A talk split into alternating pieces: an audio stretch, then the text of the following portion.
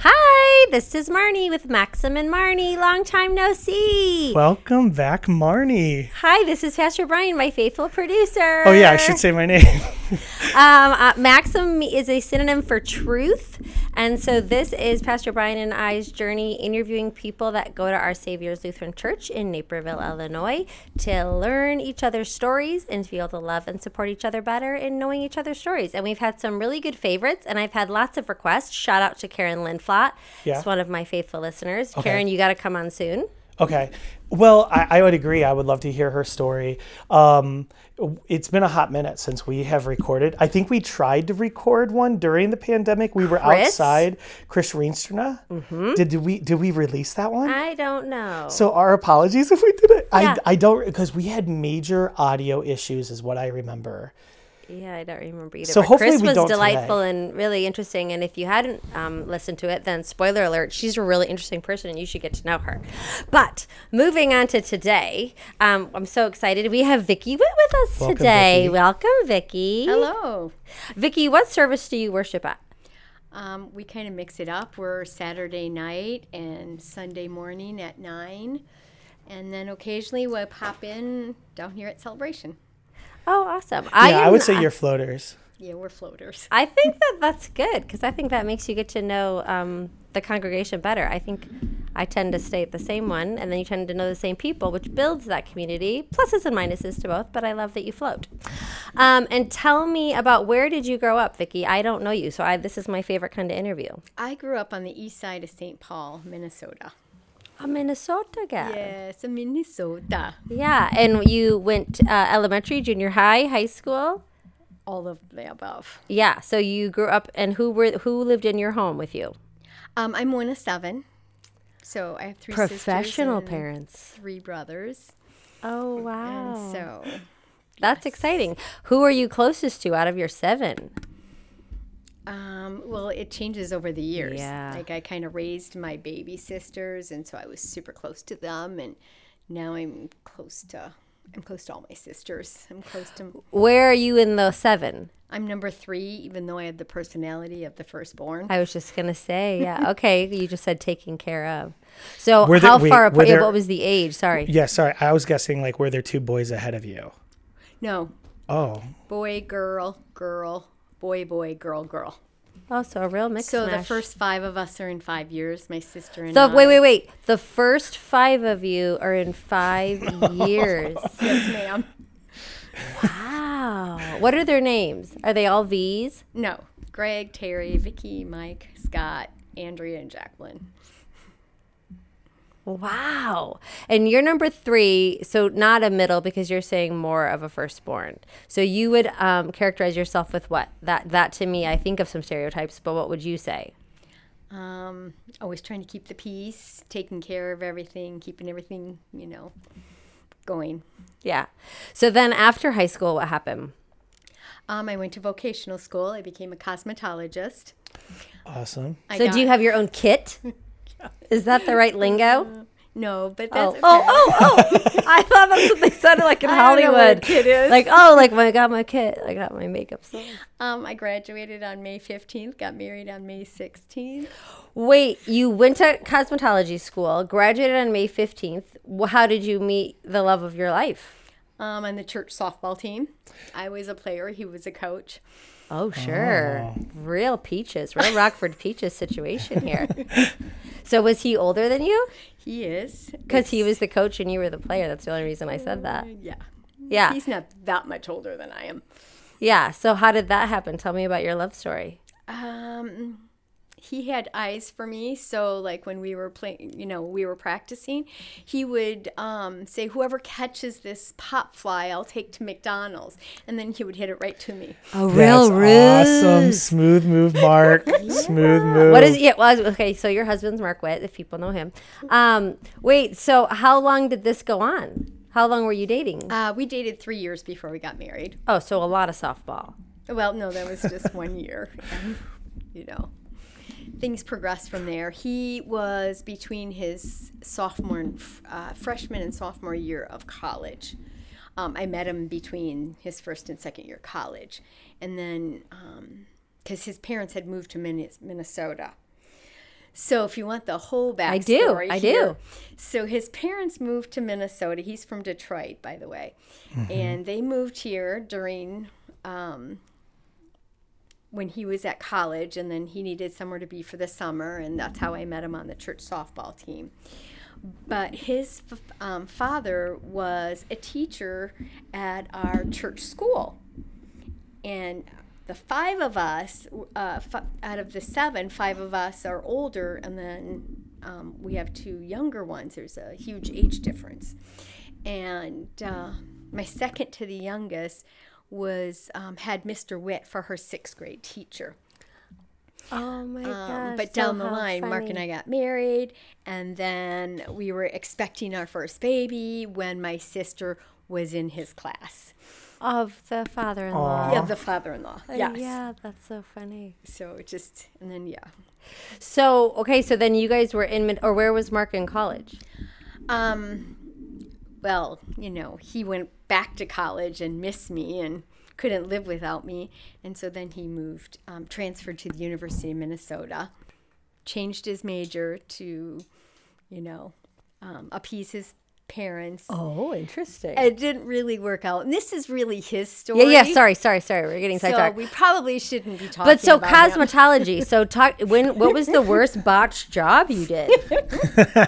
The worst thing I ever did is Yeah. when I was um, working, and I had uh, this lady had uh, color on her hair. Sure. And it had to be so many minutes, and I ran down to the cafeteria to get some Girls food. gotta eat. And I ran into somebody I knew and started talking and forgot about the lady. So So wait. So what happened? like yeah. it broke off, or like it was no, my boss was there and saved my behind. because what would have happened? It was being bleached. Uh, well, it was being it was being colored. Oh, so just different could have been darker. could Yeah, have yeah, yeah, yeah, been- yeah. Okay, so like her hair won't fall out. Yeah, yeah, yeah, On yeah, that, yeah. It, does it fall out with bleach though if it's in too long? Wouldn't it like It like? could break off absolutely. Yeah. Wow. So let me just say um, that conversation after the lady left was not pretty. Like the manager. I deserved whatever I got. Yeah. You were like, yeah, but I just ran into Joanne down by the cafeteria. Yeah. Um, so then after cosmetology school, when did you start? What do you say? Having clients and doing it outside of the shop or outside of the class? Well, so like um, after okay, so Mark decided to go back to school. He moved to Minnesota, and we continued to date. And then we got married and moved back to Michigan so he could finish his education. Where And in Michigan? So Kalamazoo. oh, so University of Big Blue. Big, big, big, big, No, um, Western Michigan. Western Michigan. Yes. What's what's The University? of- Broncos. okay, okay. So you went there and he was in college and you were married Yes, in an we were apartment. living in married housing. And was that common? Mm-hmm. Okay, because talk Yeah. about that. Oh, it was a wonderful time. It was everybody was in the same boat. We were all poor. Yeah. Going to school. Um, most most of um, most people were um, non-traditional age. You know, some of them had been in the service, come back to go. You know, go back to school. You know, just different. It was wonder. It was fun. But there were other It married a- couples? Yeah, it was Yeah, married so housing, and we had a courtyard. It was kind of like a U shaped, and Like ups- Melrose Place. upstairs old and reference, old reference. And so, yeah, it was good because everybody, you know, was in the same boat, and nobody could afford anything. So we just all. That's kind of great. it was. It was. what did you guys do together in community? Did you play games? Like I'm thinking like card young. games. No, We you drank. young. You partied. You had Yeah. a really good time. That's fine. We can say that. That's bad. um, I said it, not her. Um, so then, where where did you land after um, leaving there? Um, we moved back to Minnesota. We were expecting um, our first child, and so yeah, and what was in Minnesota? Family. both of our families. Yeah. Both of our families. Mark got his first job there. And then, how did you end up here? Um, so we lasted a year, two years there. Um, no, maybe it must have been three years. Had another child. Then we moved to Woodridge, Illinois. Stayed there for a few years. Then we moved to Cincinnati, Ohio. Stayed there for four years. and then we ended up here in Naperville. So, um, we moved twelve. ti- Uh, we moved five times in the first twelve years we were married. How hard was that? Wow. That was really hard. Yeah. It was hard. Some of the moves, you know, like at first I wanted to move home, but then you can't really move back. That's true what they say. You can't really move back. Your expectations are never met. So, but um, And was that complicated with both sets of in-laws? Like I just feel like those relationships can be interesting or the dynamic. I don't think so. That part wasn't it. I don't it. think so because there were so many on my family. It Yeah, didn't it matter. didn't matter. Um, I, you know, I found out years later my sisters were angry with me because I left them. Oh. you know, things that Yeah, they wanted you around. they you know you just didn't think about at the time you just wanted to create your new family your new you know home kind of Do you have any remaining friendships from Cincinnati that time? oh absolutely You do. um, we have made multiple trips there um, have. we haven't been back for a couple of years because of covid yeah. but i mean it's been 29 years since we've been there and and we have lots of friends it's just that it's our lives are changing now Oh, for sure. Um, a lot of them have grandkids. They're Yeah. really super busy. We now have an instant granddaughter. Oh wait, this is exciting news, but like let's back up. So then you were in Woodridge, then Cincinnati, then Naperville. So at that time, tell me about your family. Because I think I know some of your boys from Ignition. Okay, so when we moved here, um, it was the summer of '93. Melissa was going into fifth grade, Andrew was going into second grade, and Matthew was going into first grade. Okay. And they grew up in this church. And they grew up in this church. And when you said that you met Mark at a church softball team, what church were you going, or what church did you grow up in? that was in Minnesota, Mm-hmm. and that was oh my gosh, Gethsemane Lutheran. Yeah, she was just asking a if it's Lutheran Lutheran. Yeah, there's Oh, only yes, Lutheran I'm churches sorry. in Minnesota. You know that. Right? yeah. So this was a So- so it was. And what did what faith did Mark grow up in, or how did you guys? Mark grew up at Lutheran church. Oh, wow, so that I was grew up in the Baptist church, um, but as a teenager, when I hit about 15, 16, um, things in our family had changed, and we then became, you know, faithful Lutherans. Okay, interesting. So Uh, what changed? lots of different things. My mom got remarried, and Okay, and so then that con- that like relationship then it worked better in that faith. correct. Yeah, very good. So then your kids grew up. What was your favorite part of your kids um, growing up in this church? Oh, my favorite part of this, the youth groups. I mean, oh my gosh, my kids thrived with logos. It's been a long time since you've heard that word. Um, so they were in logos, and then I can't even remember what the high school was called. Did they go to 747? Yes, Yeah, I but feel they like were they were. older then. Yeah. Um, seven forty-seven. Yeah, they Yeah, did. that worship service. Can I ask a side question just because I'm super curious? Like, do you think logos could exist now? Because I feel like the parents that had their children go through it, they're like, we like that. That was core. Um, What and- was logos? Talk about it. logos was okay for that was for the middle school kids and they started out coming to um, you know to church and there was a meal there was a team of parents that would you know make the meal and then also there would be a parent at each table so there would be you know building community with the kids there would be adults and there would be also mentors So um, similar to what Surge it's similar. It's it was on Wednesday nights. it was on wednesday nights and so Was it um, part of confirmation? i Yeah. guess we considered it part of yeah, confirmation it was. Or it was just more social? Um, that part. Well, no, because then we broke into groups. Okay, so It the, was. the dinner was social, definitely. Yes. And then um, the mentors then would break. They we had groups, um, and they would break into groups, and they would definitely have things that they would be talking about um, with this Bible verse. It was it was um, surrounded more around the Bible and stuff.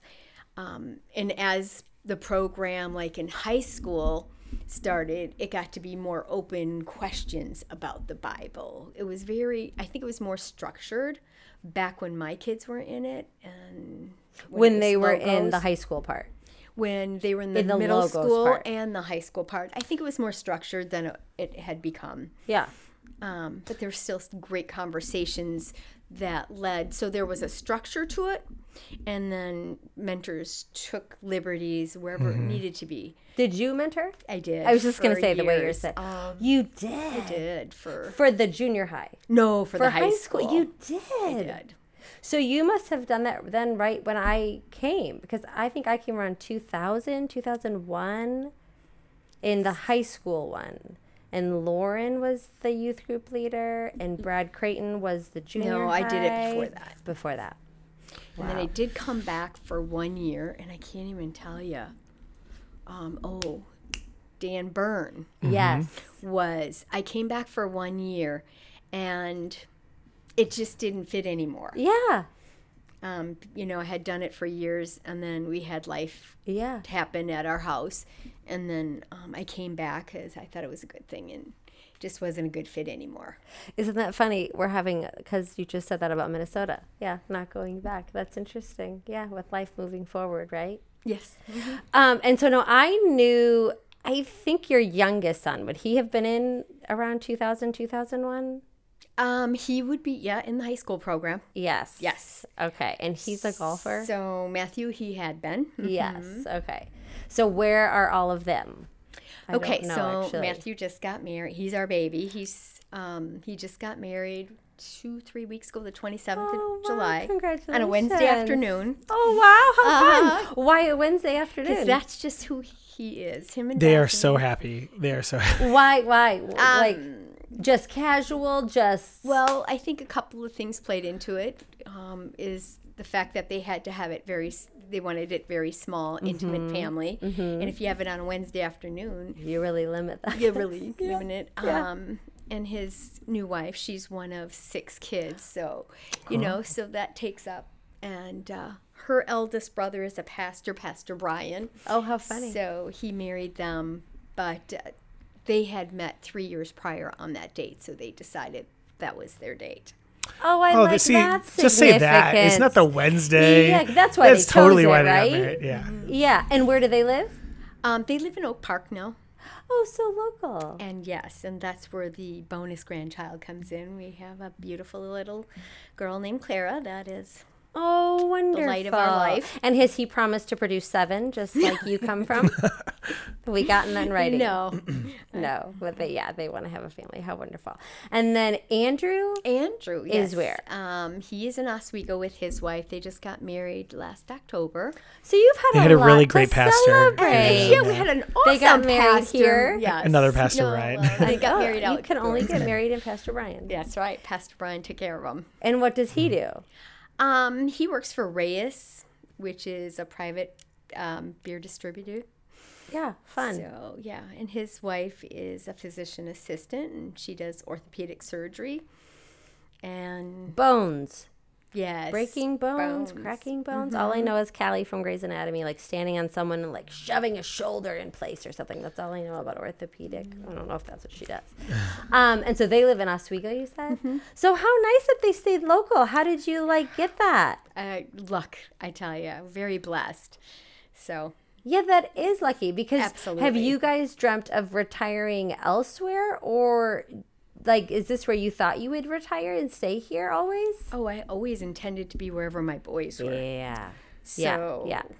And now Melissa, tell me about Melissa. So Melissa was the oldest, and so um, she went through the logos and the uh, I can't. What was the high school program called? I That's tell you, smart. what it What was what happens when you get before me. old? Your it's brain just ignition now, but I don't know what it was called back then. It was definitely something different. You're right. I don't was remember. it Eagles Wings or was, was that just the That was choir? the That was the choir. Uh, I just I can't remember. Okay, I'll get I'll get back to you. Someone someone will email. Someone right now is screaming into their cars. Yeah. speakers. Probably. it's Karen. um, but church was really an important place for her. Um, she was that kid that um, we would be in church and then they didn't have an acolyte for the next service and then she would stay for the next service and then they didn't have an acolyte for the last service so she would stay an acolyte um, she was yeah So really a servant heart. she totally Yeah. um, when she started in Logo, she really struggled. Um, I'm not sure, I can't remember because it's been 100 years ago. But I remember telling Pastor Caroline, that was our pastor at mm-hmm, the time, mm-hmm. whom we absolutely love and adore. I just had a conversation with her that Melissa wasn't feeling like she had a place of belonging in the church. And I thought that Logos was a place that could help her, but it it it Sometimes, wasn't. right?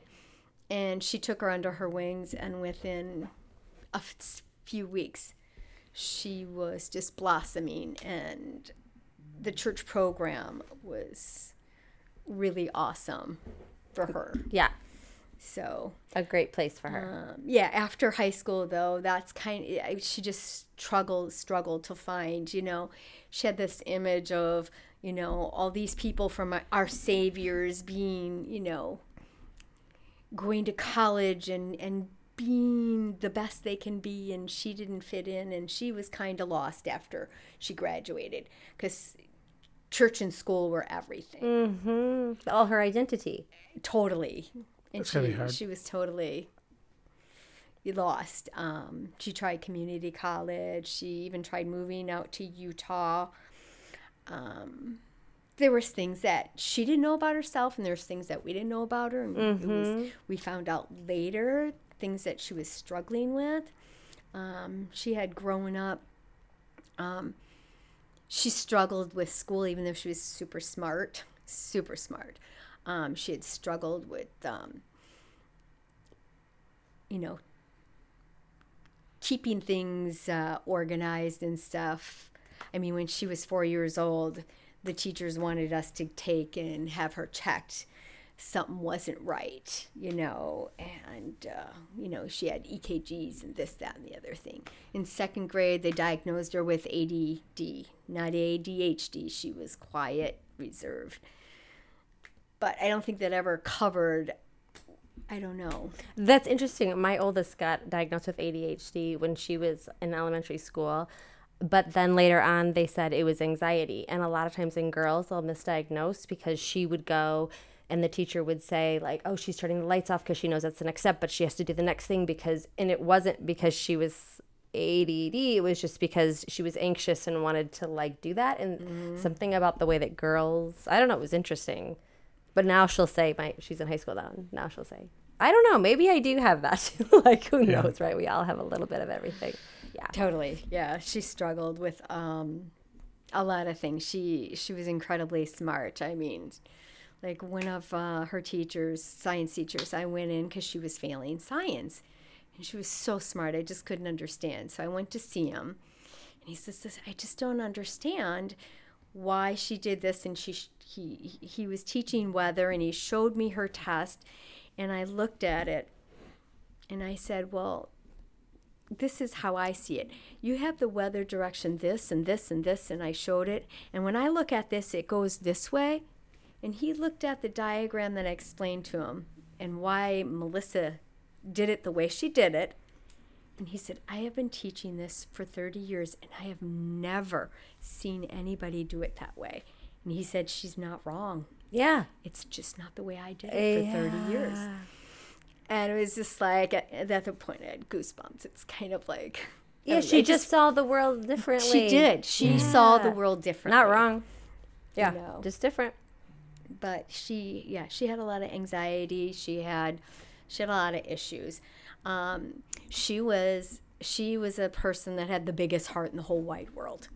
Everybody went to her with her problems. The problem with that is, is they would dump on her, and then she couldn't function. It weighed heavy on her. it weighed heavy on her heart. There was one day a friend confided in her that she, um, you know, tried to, you know, take her life.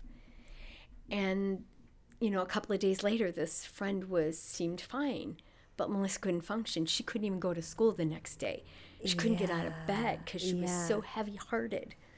And then this person is like, well, I don't know. I'm done with that now.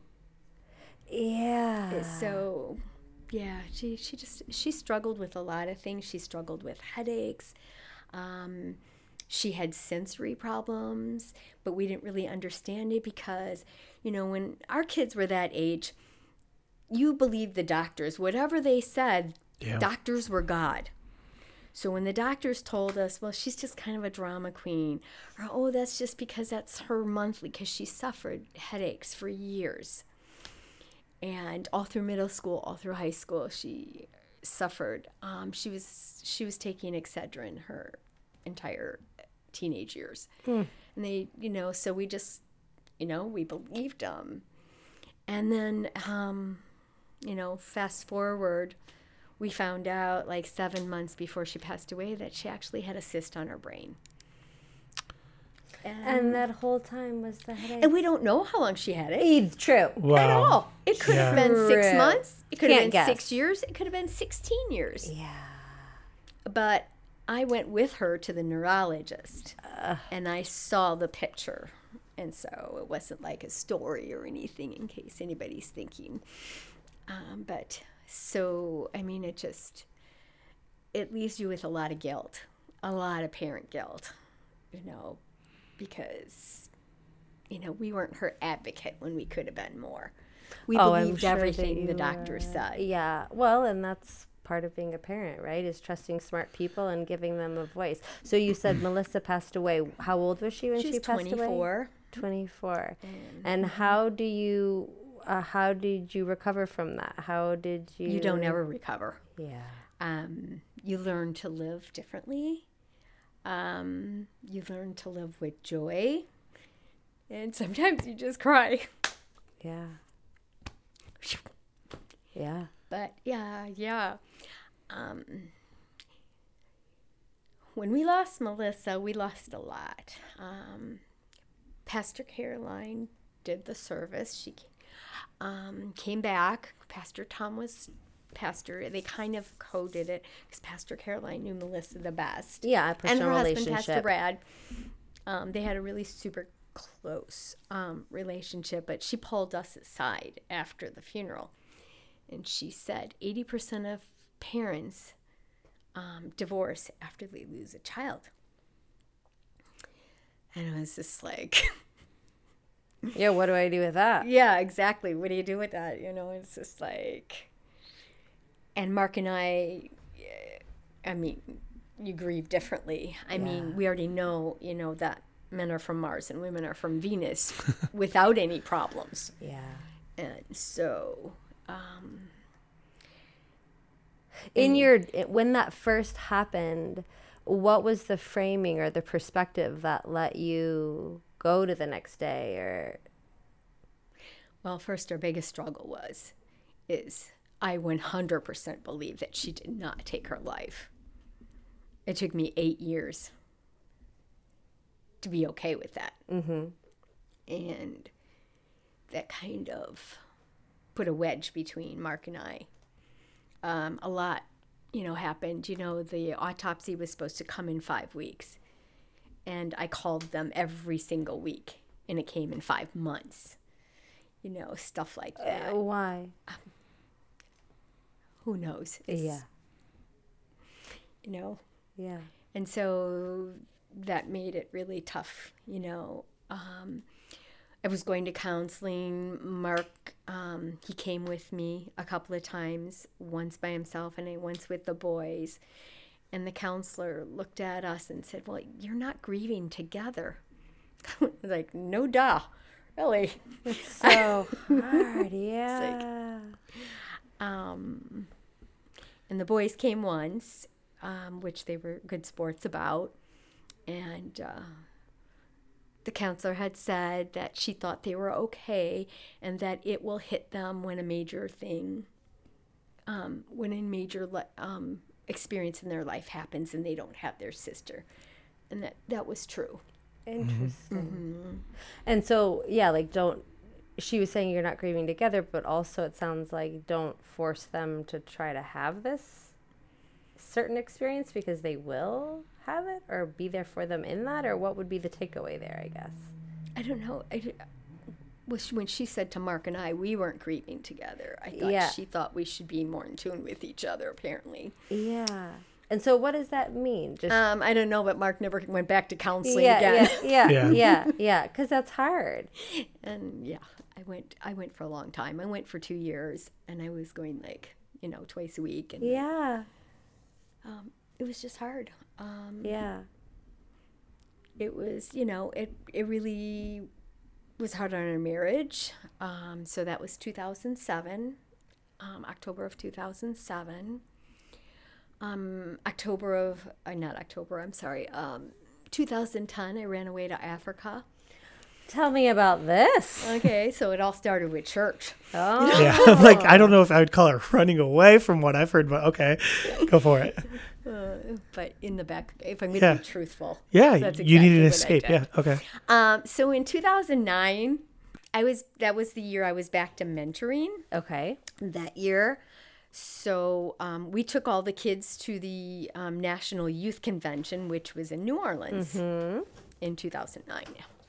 It was hotter than Hades down there. Oh my gosh. Um, and there was a speaker there, Viola Vaughn. I don't know if you remember her at all. I wasn't or- there, yeah. Well, she came to our church. Oh, okay. That's why. Okay, so she was a speak. He, she was speaking down there, and um, Pastor uh, Mark Pa- Borghetti, he was there, and he was all impressed with her also. And so then um, we got her to come to our Saviors and speak, and because she had this phenomenal program going on in Africa, um, helping to keep girls in school. And um, so this program, she came and she basically she would be coming to the states and try to sell to different churches to help support her program to keep girls in school. And I was very enamored by her. I was enamored by her story. She also had lost a daughter, um, Oh, age wow. 25 Oh, wow. to I think it was asthma, and I just sort of kind of latched on to everything she said. Um, and then it I I just thought it was weird because when she came to Illinois and came to Our Saviors, um, they were trying to find housing for her, and they asked us, and of course we took her in. But like, why would they ask us? We're nobody at Our Saviors. Like, we're not the important people. Why would she? You know this. You know this famous Bougie, person yeah. stay in our house. Well, I just so thought it was a God thing. Cool. I just really did. And so we would, you know, she stayed with us for a couple of days and then we would stay up really late talking and she, you know, would tell me her story and then she, you know, um, invited me to go to Africa and stay with her. But Wait, would- so what do you mean? She has a home in Africa? she ha- she lives in Africa. Even though She she's from lives in Africa. she she was born and raised in Detroit. so where in Africa? um in Senegal, Kaolack to be exact, which is west, so if the West L, Africa. if the L is like this, There's a map behind you. yeah, I know. I'm really looking at it. Where are we? So it's where? I am looking. For those on the podcast, Vicki is looking at a globe I map know, right I'm behind her. It's a, it's a, like if I'm find thinking, picturing like Africa, like a upside down L, and Senegal is. Okay, so I can't. I'm gonna get I a- mean, Senegal is pretty I'm gonna pretty point it out. So why am I not seeing it? I think it's in the horn, so it's over here. Senegal is right here. Oh, thanks. See, Okay, so all I the can't way do it with the at the I tip of yeah. the L. So, So far western, yes. northwestern Africa. Okay, so you were like, I'm gonna go with you. Oh, Mark, this girl just visited go. us, and I'm gonna go. She asked me to go and teach high school literature. Oh wait, so not like a week. Oh no, no. This was going to be for a month. Oh, I guess I didn't know these details, so I'm super excited you're telling this Okay. story. So So, um, so she wanted me to teach high school literature, and their um, their first language is French, and I don't know an ounce of French. sure, oui, oui, I mean, I took Spanish in high school, and I still can't speak Spanish. sure. Same. Um, so, but I was excited about it because the um, girls were learning English. So I was gonna still I was gonna teach in English as much as I could, and I was supposed to be teaching a novel, um, Sense and Sensibility, and so um, I hadn't read it at the time. She picked it. It's like okay, Okay, yeah. so I'm reading on the plane on the way over there. This is awesome. Wait, so she's at your house sleeping over. You're talking. You're like, oh my gosh, shared experiences, and I'm so inspired by this woman. Can you come over here? How soon was that after that? Um, so she was there in like October, November, I think, of 2009, and I went in July, June, June or July. I can't remember. The very it next was year. So hot. Oh yeah, it was only months later. So you get on a plane, you're reading your homework to teach, and you land. And what is, I don't know And anything sends- about Senegal. She sends somebody. Okay, so I don't know their language, and they speak Wolof, and um, it's very hard for me to. un- I have kind of a hearing problem, so their enunciation is very hard for me to get. Um, and it doesn't matter because I don't know the language. But after you're there for a while, they they they expect you to learn some phrases just out of respect. Mm-hmm. And it was very difficult for me because I couldn't hear exactly. Yeah. I couldn't Get it? get it. But when I got there, she had changed. Um, so when I got there, I get off this plane, and it takes me a while to figure out this woman, it, um, this young woman with a child, has a sign with my name on it. So I know she's the person I'm supposed to follow. She doesn't speak English. And, And you've been up for how long? Hours. I mean, I you're have no yeah, idea. So sleep deprived. and, And then- I'm looking at like it's like equator. So like it's like tropical, like It is so palm trees, there. and it's hot, it's and it's 115 every and it's day. on the ocean, but you're not on the No, ocean. we- You're like in, you're in it. because So just- even though I flew into the capital, um, we had to drive four hours south to Kaolack. So you're just in the middle of a tropical, like rainforesty, hot. I wouldn't even call it rainforesty. No, I more would- More it was deserty. Okay. it was more desert, and they don't really have roads. Everything is more like potholes. And so like gravel, not gravel, not paved, dirt, Dirt. dirt, Dirt. dirt. Okay, dirt, dirt.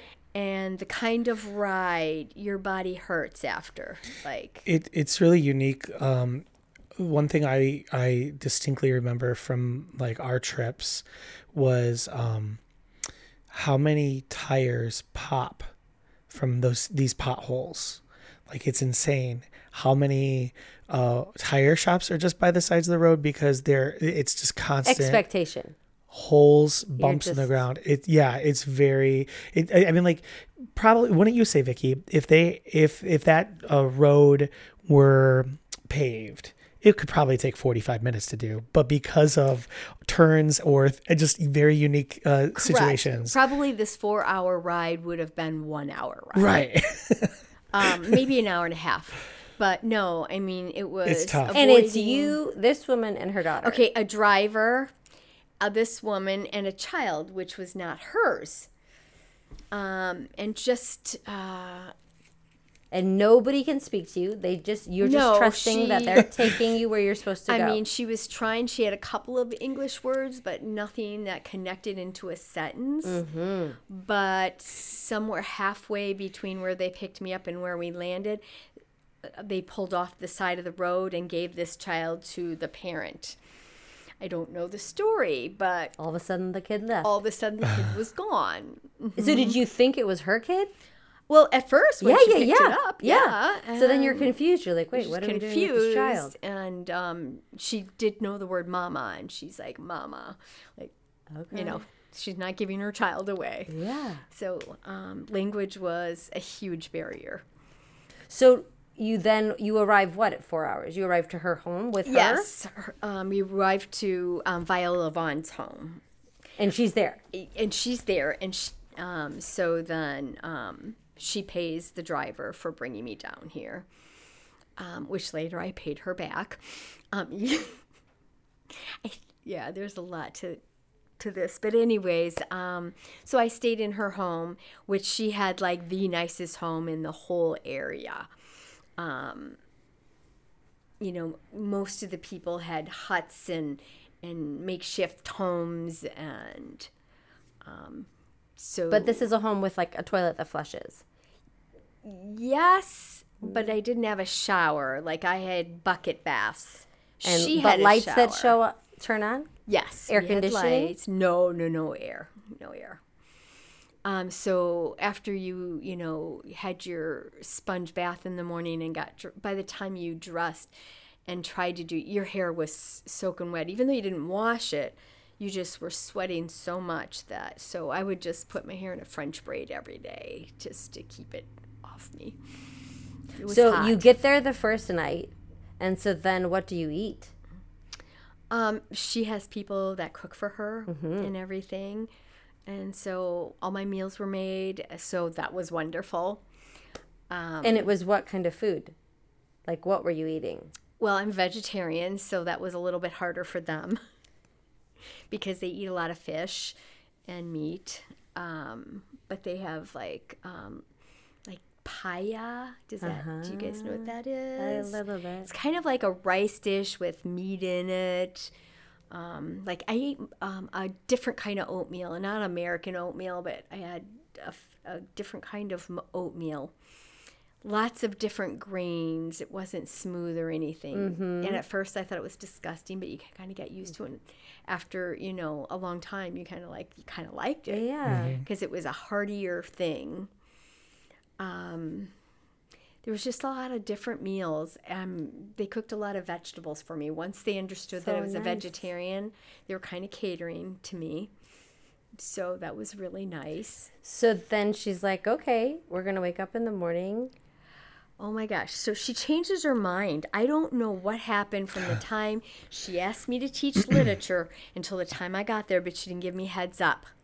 So when I got there, um, so the next the next morning we go to her office.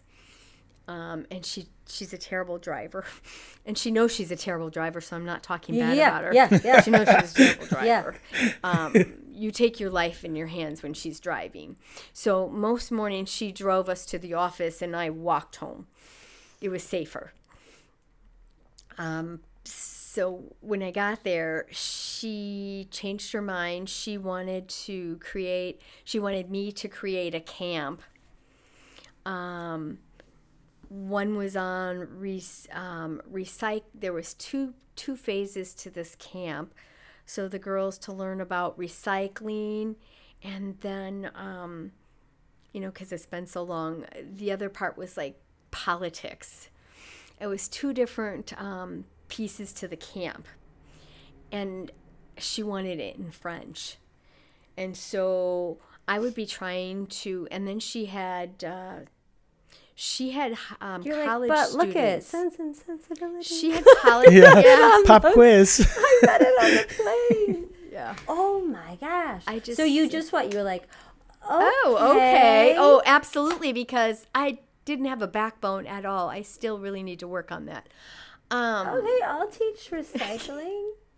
but no, we, it wasn't. There was two different camps, and um, it didn't even matter because she wanted it in French, and she had college kids that came from all over. So I had like four college kids that were supposed to be helping me, but they weren't. They were on their phones, and they were trying to FaceTime with their families at home, and. Uh, I would then write it in English, and then I had access to a really old computer at her home. and so then I would stay up till all hours in the morning and Google Translate everything I did during the day Into French. into French. And then I go back and do it the next day. So you're setting up this curriculum, Mm-hmm. and then what? Then, like, are you in a camp setting where you that, get to? that comes oh, at the very Pardon me. end. Keep going. No, but this was just doing it. But by the third day, I was in tears and I was like, Yeah. you know, like I just felt so alone. I just felt, what am I doing here? This is crazy. I like, I am way out of my league. Yeah. I, I, I t- shouldn't be here.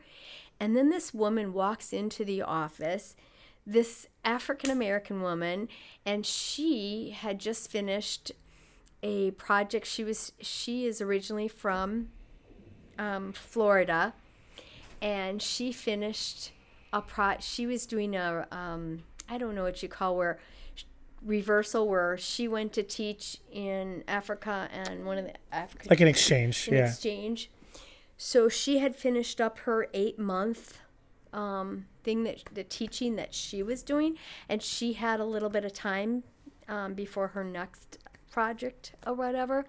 And she was from Haiti and she knew f- she was fluent in French. And at that moment, that's when I knew that God followed me to Africa. And put her there. Absolutely. Yeah.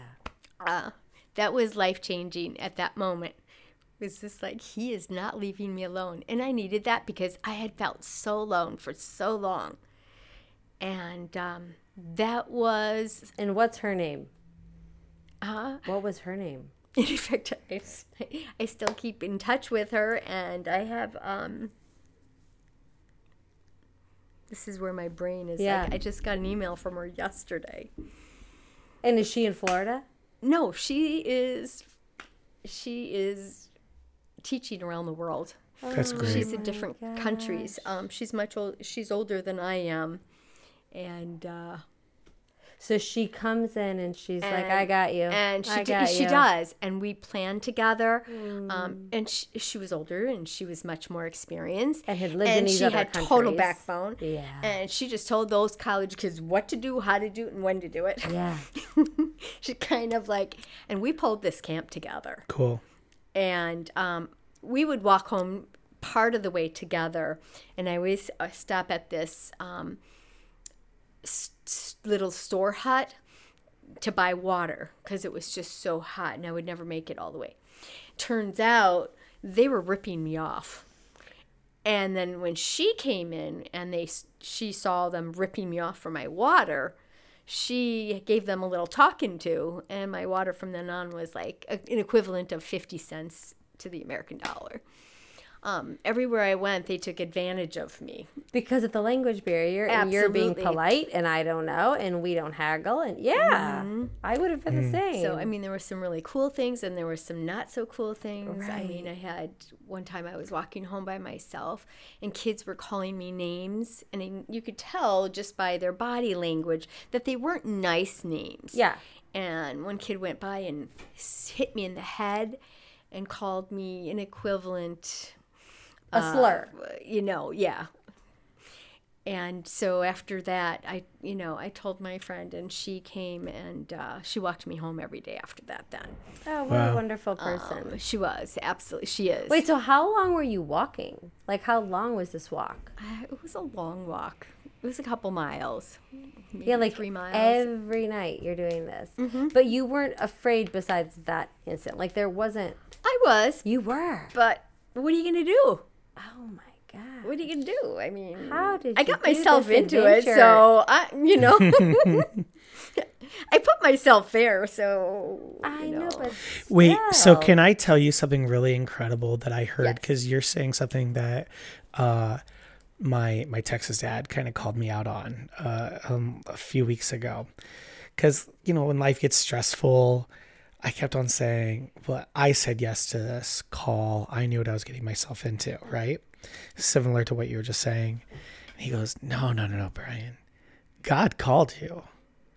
God called you to this. And so I think it's like really funny. Like, yeah, you said yes, but God called you there for like this life changing experience too. Like, you were exactly who they needed and uh, in that moment. And you, um, they were exactly who you needed probably too on that journey. Hopefully. well, the one from. Florida. I don't know about the other one. But I like that. I like that theological approach that it's it's not just our yes. It's that that God has called us to these moments to say yes to. Uh, you, your bravery though. No, no, it was dra- bravery or just plain stupidity. Um, I was gonna look up her name. Yeah, yeah, yeah. Let's Like, and say then her name. dri- Yannick. Yannick. Yeah. Well, like, thank you, know. Yannick.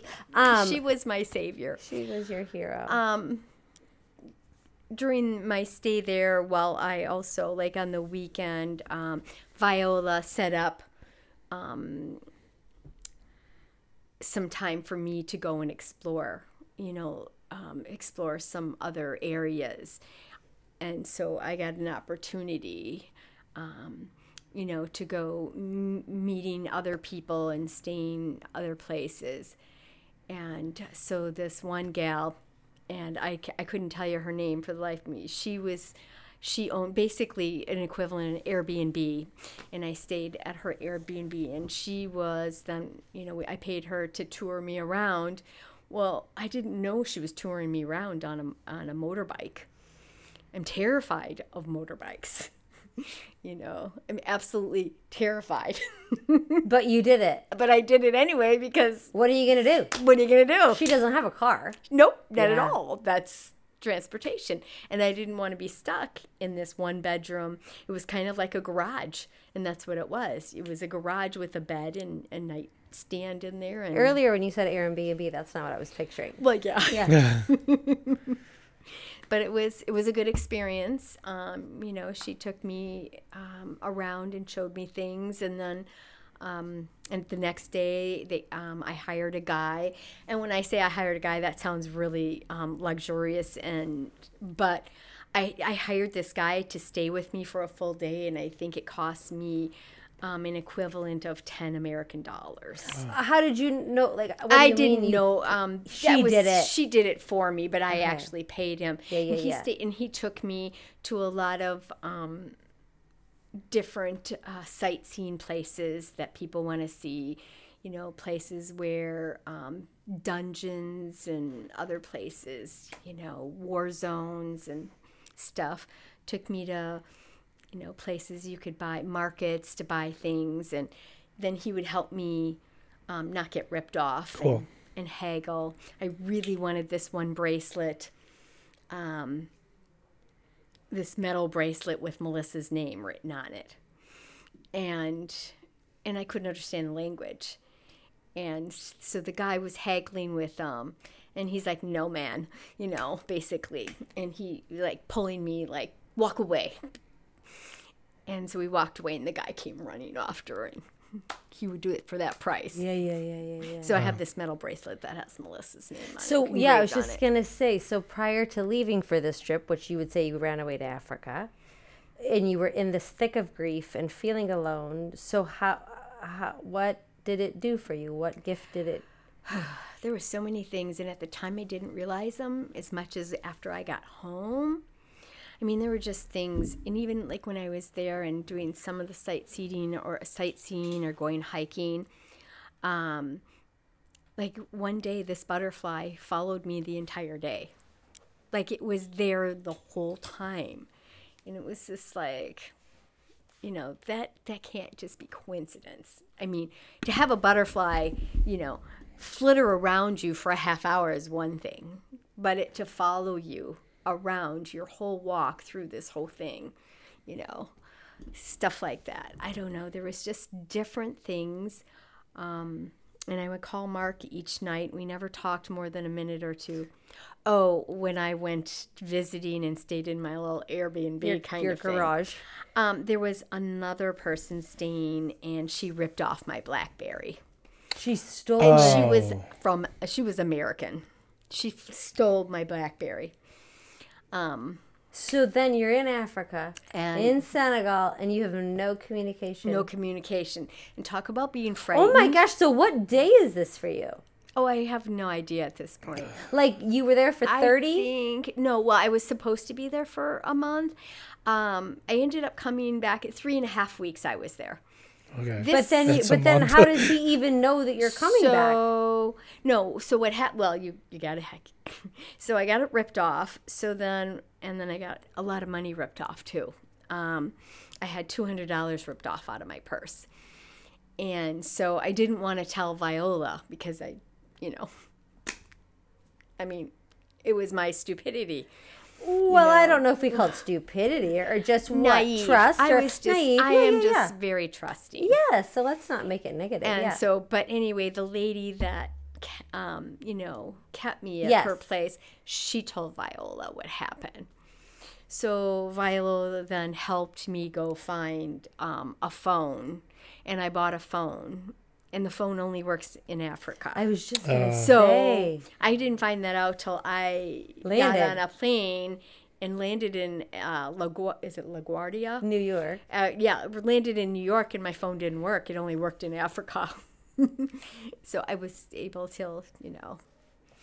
Um, and at this point, you know, Mark and I, I mean, I was calling because I needed that connection.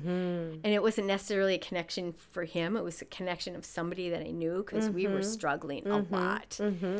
Um, but because of that, it's just like, it was really good for me to be gone because really um, it made me miss him. And I I needed to miss him because we weren't doing so well before I left. It's like, Per Pastor Caroline. Yeah, we weren't. It was kind of like we were living in the same household. Yeah. Um, you know, he was working later and later every night, not coming home. He used to be home at six thirty-five on the dot every night, and then it was you know seven o'clock, and then it was eight o'clock, and it was it's like, you know, when he came home, it was like I'm done, you know, kind of thing. So it's kind of cliche, but you know, um, you know, space and makes the heart grow fonder. You know, So it was a lot of healing. it was. It was a lot. Um, I didn't feel like it at the time. I felt like I was in over my head. And Yannick was making my life so much easier. But it still wasn't wonderful. Yeah. I'm not going to lie. It was hard. It sounds. It doesn't sound great. Um, there were some great things. I mean, there were some lovely ceremonies. Viola Vaughn had a couple of outfits made for me, um, which was really nice because then when I would show up in these outfits, then they were being respectful towards me because I was respecting their culture by dressing like them. Um, so that was very helpful. I did I did look up a little bit ago when you were speaking. Um, the organization that she works for is Ten Thousand Girls. Correct. And so, like, if you if you Google search Viola Vaughn, um, uh, ten thousand girls, you can learn more about the work that she does. It was pretty easy to find. So, so that that, that at least kind of, But maybe don't use her as a travel guide as well. It's- or or to have her drive you Vaughn, around. I mean, Sorry, she Viola. is an incredibly successful woman, and she gets where she gets because you know, and I mean, I was just a, you know a person that she could use for what she needed at the time, yeah. and so, So then you come home and you have this unbeknownst healing, and so then how do you get to the other side of the wall of grief? Or you said um, it never, obviously. you don't, but, but like when. You know, Mark had his healing too. I think when I was gone, I mean that would be his story, but um, right when I got home, we had a wedding, and between the wedding and the reception was a few hours. So we went and sat at a Starbucks, and he had um, been reading a devotion the night, you know, a night before I came home, and it spoke to him about, you know, the two of us. And he shared it with me, and that was kind of like I had a lot of time think to think, and then he had a lot of time, and we sort of um, that was the start of healing. Another thing that was very helpful is our son Matthew quit college, um, and he was home, and so him Mark was coming home at a decent hour because they would have dinner together every night. And um, I'm diabetic, and I can't wait till seven, eight o'clock to eat. I have to eat earlier. Um, and so then he would start coming home and, and then they would be eating but i would come and join them just to be a part of the conversation and then it just sort of slowly evolved yeah. i don't know there was just there's a lot that went on we met with pastor um, joe a couple of saturday mornings there's just different i tell you part of our healing was our savior's people i mean i don't know what people do when they have life changes and not have a church community. Because even though we lost friends because of losing Melissa the way we did, we gained so much more. I mean, people that I didn't even know, you know, came out of the woodwork. And we had cards, flowers, um, notes, prayers. I mean, What would you say surrounded you in that time? Like if for someone to know going forward how to support and love our community in that way. Like send the card even if you're not close to the person. Send the Oh, note even absolutely. if you think, oh, I was who am just I? like so overwhelmed. that was moving. that it was so moving. And um, this is kind of embarrassing, but I have always, always had a really hard time remembering people's names. Mm-hmm. I mean, it, it has nothing to do with age. It just, Mm-hmm. um, I have a hard time remembering our neighbors, and it frustrates Mark. Mm-hmm. Or he'll talk about somebody in church that have been sitting ahead of us or behind us for the last 12 years. Um, and I, I, it just frustrates Just him. so you know, it's a thing, and Brad Pitt has it, so you Oh, don't have to good. feel bad Okay. about Yeah, I don't think I have the Brad Pitt thing, but like Vicki, I, I'm, No, I'm the I'm same way. Vicki, I'm just letting sh- you know, like I, Vicki, I, you I should look it up. It's a real, real thing, and you just might have it, and that's okay. And give yourself grace. And No, might I, not be I, able to I'm really bad at names too, and it drives me any crazy. so It's okay. Everybody gets grace there. So it's it's just like there's just so many people that I did know, but I didn't think I knew that were, you know. Yeah. But I mean, we just um, we just acquired a lot more friends, people checking in on us. I mean, even you know, like a lot of people, you know, after you know a few days or a few weeks, they're kind of everybody goes back to their own lives. And yet there were still people at our Savior's that remembered to send flowers on the first Thanksgiving, the first Christmas. You know, there were people that, you know, you know, Melissa was a nanny for the Fredericks, and Nancy would come and bring cookies or some kind of food or treat on her anniversary every year. And you know, tell us that you know that she would never forget Melissa and us, and you know, it's just people are just so warm and genuine, um, and so we have you know we have you know some really good friends that just stepped up to the plate. Um, someone and I can't even tell you who it was said, you know, it's okay to ask for help. It's okay to say yes if somebody offers you something.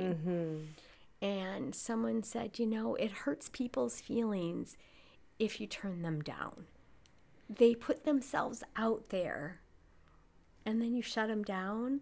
So after that, like, you know, when the neighbors called and said, could we bring over food? And my whole family's there, you know, from mm-hmm. Minnesota. And it's like, mm-hmm. yes, Thank you. yeah. thank you. Mm-hmm. Yeah. So, I mean, Can can I ask you to share a little bit because I don't know that Marnie knows this, but you know anybody listening might not know this too. Do you want to share the connection to the Memorial Garden then? sure. Um, Marnie, wait, Marnie, I'm going to quiz you. Do you know the, this? Okay. So we have a memorial garden out here at Celebration, and that was in the works for a long time, and so it took you know money to get it going. So between um, the garage sale, Mark and I, and uh, I think one other person, they were able then to create the memorial garden, and people can have their loved ones, their ashes buried in there, which Melissa is buried in the memorial garden. So it's a really special place for us. And then there is the memorial wall, and there are multiple names on there um, with dates, and Melissa's name is on there, along with others. Um, and then if you, the door closest to the garden, when you walk out of celebration, there is a picture frame, and then there's a little saying there, and it changes for every season. And so it's really nice to, um, especially at first. I mean, I was up at the garden like all the time, and then it was once a week, and then it was every other week, and you know, and that's whenever I get my fancy up but there's a rock in there, and it's a friend of mine painted it. It has Pooh Bear on. Pooh Bear was Melissa's favorite, and it, um, we gorilla glued a tent stake and put it in so that people couldn't take it out. But some people take it as a challenge. gardeners or like the the people that we like the when we pay them they they I, I was actually really impressed when I saw it. Like how did they get that out But Yeah, they have to really work at it. but we make sure it stays There are And- people that have planted flowers um, there, and then like every week I would bring plant flowers, and then someone and I don't even know who it was planted a rose bush, a red rose, uh, red rose plant that um, blooms every year. I think it's important to share because I mean, like, as we get to hear your story here and this connection to our church, um, there are a lot of people every single week during these summer months. I, I not daily, but a lot of days I see out there, uh, outside of celebration, and they're caring for it they are spending time out there with loved ones because the Melissa's not the only ones. Um, one time I had this, um, I was spreading some ashes, and the preschool kid, the kids were coming out for like playtime. They're like, Pastor Brian, as like I'm doing it with the family, and actually the family really liked it that they're like you know this is this is good like this this is a, a area that has play and joy and life Absolutely. and and so I, I just think it's it's good to know like I don't know uh, some people don't spend a lot of time here at the celebration campus but that's there and it's a holy space Oh, and Melissa would have yeah. loved the, the whole next to the preschool um, and all the life that's there. She um, spent many years also teaching Sunday school. Um, from, I mean, she uh, assisted Jim Ponish. They taught together for years, and um, She, just sounds like part of such a beautiful girl. I love that we have a place to remember her. So yeah, I mean, our Savior's was her place, Yeah. and so when the really kids were running around the garden and throwing balls all over, you know, there's some people like, whoa, whoa, you don't mess this up. You know, she would have been a okay. She would have been playing with them. yeah, that's really beautiful. yeah it is Thank you for gifting that to us to share that in that space with her. I'm still going back to when you said like how you're feeling badly about it. I don't know how to relieve you of that, but I want you to relieve you of that and I know I can't. But as a parent, I guess we just all do that, right? We all question how we parent when we mess up and not the- knowing what we yeah. did and not you do the best you can when when you know you can. The shouldas, wouldas, and couldas will kill you. yep Um, they, you know, Yeah, it- I want you just to you know, it takes a lot of time and it takes a lot of work to work on that. We had a really um, good friend. Uh, he had lost his wife and then he had lost his son, which was um, a child, a child, a grown up, um, a friend of he he was the same age as Melissa, but he died in Iraq, and um, he wrote us a beautiful letter when Melissa died, and the gist of it was is you can get better or you can be bitter. Get better or be bitter. Uh-huh. And it was it was really eye opening, and I have read that letter over and over. Um, and how you just you know, it's just, you know, is that was again another uh, more community, you know, just supporting you. I mean, they had been through, you know, But the fact that you were able to hear that's really beautiful as well. That you were open to hearing that. That's really beautiful about you because I think you could just be in a better space and not even be able to hear that. You know what I mean? And rightfully so, everyone would understand that. So that's really beautiful that you were able to even see through that and Um, choose it. I wouldn't give myself the credit. It was just like it's a God thing, because, you know, um, we are only strengthened through Christ. You know, I mean, and I can say that I I have this really strong faith right now. Um, I didn't always have it. I thought I was a really good Christian for years. Like I went to church every Sunday, and my kids went to church, and we said prayers, you know, and we ate and we prayed when they went to bed, and it's just like. But as you grew, I don't know, as I grew older and things happened, and um, you don't really realize I at least I didn't realize that um, I didn't have that great of a, a relationship with Christ until you go through a lot of rough stuff. And it wasn't even like I got closer to God after Melissa left us, but it still took time after that. And it's just like, I had no idea how much I was missing out, you know? And uh, I don't know. As I get, I mean, maybe it's age, maybe it's as you get older, but all the different things. And I think the pandemic um, was another thing that strengthened my faith because the pandemic made me slow down. I'm a crazy workaholic. Was. Um, I've retired. Um, but Congratulations. What did you do? I was a teacher. You were. So what a happened to hair and makeup and cosmetology? Oh, that didn't last long. Okay, well that's where you left me. Uh, when you were asking a lot of details about that earlier, I'm like, well, Marnie doesn't know what you Yeah. did for Wait, so then you went back to school. I did. Oh, you didn't say that part. Okay, so then you went back to school where? Cincinnati, back here? Oh, I was going to school for 14 years. Um, But I graduated from North Central College in 2001, the same year Melissa graduated from high school. Okay. Yes. And then um, I started teaching um, fifth grade for 10 years. And then I went up to middle school and taught sixth and seventh grade ELA. Oh, wow. Yes. So, you've really been around young adults. Yes. Well, fifth grade, not young adults, young Uh, kids, sixth and older seventh. kids. Yeah, yeah, Yeah. yeah. Coming into their teens. Yeah, lovely. Oh, yeah. But now you've been retired. So what is your, what are your favorite um, things that you participate in our church besides floating around to the services? What are the things that you are most involved in? Um, I have been singing in the women's choir for 20 years or something like that, give or take.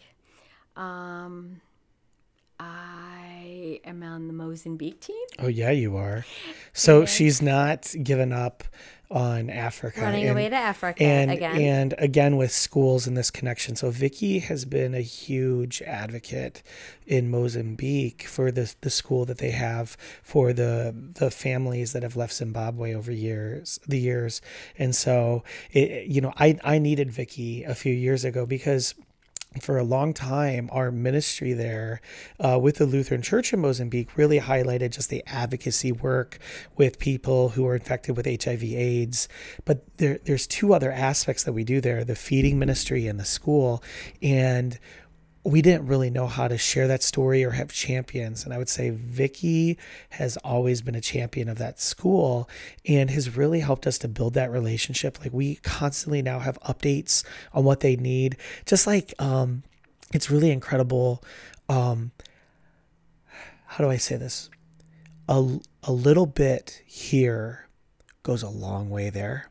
Absolutely. And we discovered like literally a fraction, a twelfth maybe of what we budget to send in for the advocacy portion, a twelfth of that pays for a full school year of renting a space for hundreds of kids.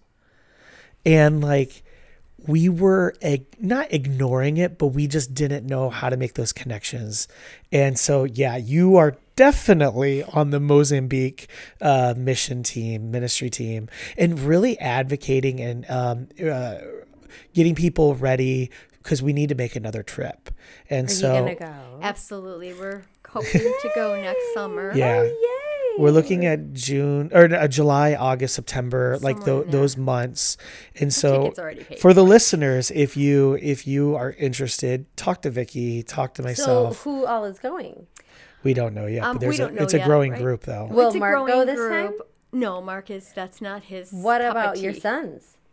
I have not. Um, well, my youngest son will not get on a plane and dri- and go to Africa. He is terrified of flying. Okay. He he. So that's not available to wouldn't be him. Available to Okay, him, just wondering if anybody else um, from your family would enjoy Not this. at this point in their life. Yeah, yeah, Um, maybe in the now they're future. just working on. starting out. Yeah. Yeah. Yeah. That kind of thing.